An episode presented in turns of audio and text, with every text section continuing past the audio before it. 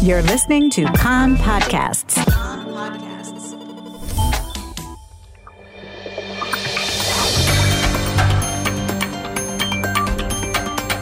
You are listening to the English language news of Kan, the Israeli Public Broadcasting Corporation. Good afternoon. It's 2 p.m. in Israel, Tuesday, September the 13th, 2022. This is Nomi Segal with the top news at this hour. Defense Minister Benny Gantz says that Israeli intelligence has confirmed international reports that Iran is progressing its nuclear program. In a briefing to UN Security Council and Abraham Accords ambassadors in New York yesterday, Gantz said that over the past year, Iran has steadily increased its production of hundreds of centrifuges, which will enable enrichment to high levels. He said that Iran has doubled the number of advanced centrifuges in the underground facilities in Natanz and Fordo, noting that at the Fordo underground site, where the JCPOA prohibits activities, Iran's enrichment rate has tripled in the past year. He said that should Iran decide to, it could enrich uranium to the weapons grade 90% level. He called on the international community to unite. We need powerful and decisive action, he said. U.S. Secretary of State Antony Blinken says that Iran seems either unwilling or unable to do what is necessary to reach an agreement with world powers, joining Germany in the assessment that it is unlikely a nuclear agreement with Iran will be reached in the near future. Blinken was speaking in Mexico. Here in Israel, the head of the IDF intelligence branch, Major General Aharon Haliva, says that the IDF is preparing operational plans against Iran and presenting alternatives to the political echelon. At a conference of the International Institute for Counterterrorism at Reichman University in Herzliya, the senior officer said, We have pretty good intelligence regarding what's going on in Iran, and we have a good operational response. He also added that there is no reason for a confrontation between Hamas and Israel at this point in time.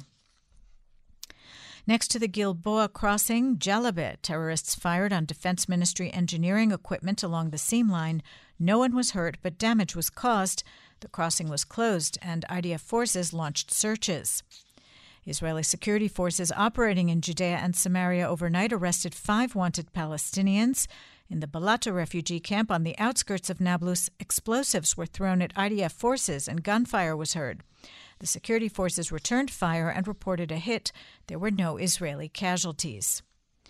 Against the backdrop of the heightened tensions in Judea and Samaria, Prime Minister Yair Lapid convened consultations today on the security preparations ahead of the Jewish high holiday period.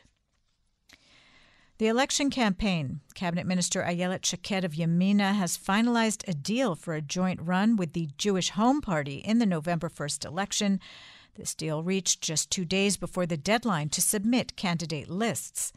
Opinion polls have projected that a Shaked led list will not pass the electoral threshold, and the Likud has called on her to drop out of the race so as not to waste right wing votes the framework for shortening shifts of medical residents. The Prime Minister's office has asked the Treasury to ensure the immediate transfer of 66 million shekels needed to begin implementing the framework in periphery hospitals. In light of Prime Minister Lapid's pledge of the funding, the medical residents withdrew resignation letters that were due to take effect. Meanwhile, the Israel Medical Association reportedly plans to hold a one day strike in hospitals in the periphery in protest against the agreement reached with medical residents to shorten their shifts. The association says that this is a unilateral agreement which has no reasonable budget or personnel allocation, and its implementation will harm the periphery. The Nachal Tzafit disaster, four and a half years after 10 youth died in a flash flood in the south during a hike with the Bnei Zion Pre Army Preparatory Program. The head of the program at the time, Yuval Kahan, testified today in his trial.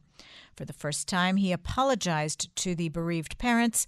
I am ashamed, I am sorry, and I ask your forgiveness, he said during testimony at the Beersheba District Court.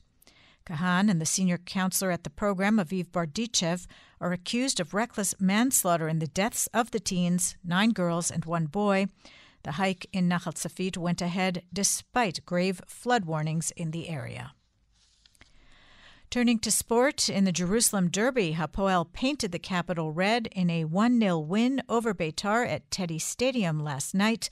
This was their first league win over the hometown rival in 31 years. And finally, an extremely rare 2,000 year old quarter shekel coin was returned to Israel from the United States yesterday in an official ceremony following a transcontinental intelligence operation by the Israel Antiquities Authority and the Antiquities Trafficking Unit of the Manhattan District Attorney's Office in New York. The coin, made of silver, is from the fourth year of the Jewish Great Revolt and the fourth of its kind known worldwide. The weather outlook slightly cooler, chance of drizzle in the north and along the coast over the course of the day. Cooler tomorrow. The maximum temperatures in the main centers Jerusalem and Haifa 28, Tel Aviv 29, Beersheba 33, and in Eilat going up to 37 degrees Celsius. That's the news from Kan Reka, the Israeli Public Broadcasting Corporation. Join us at 8 p.m. Israel time for our one hour news program. You can tune in at 101.3 FM, the Kan website, Spotify, and the Kan English Facebook page.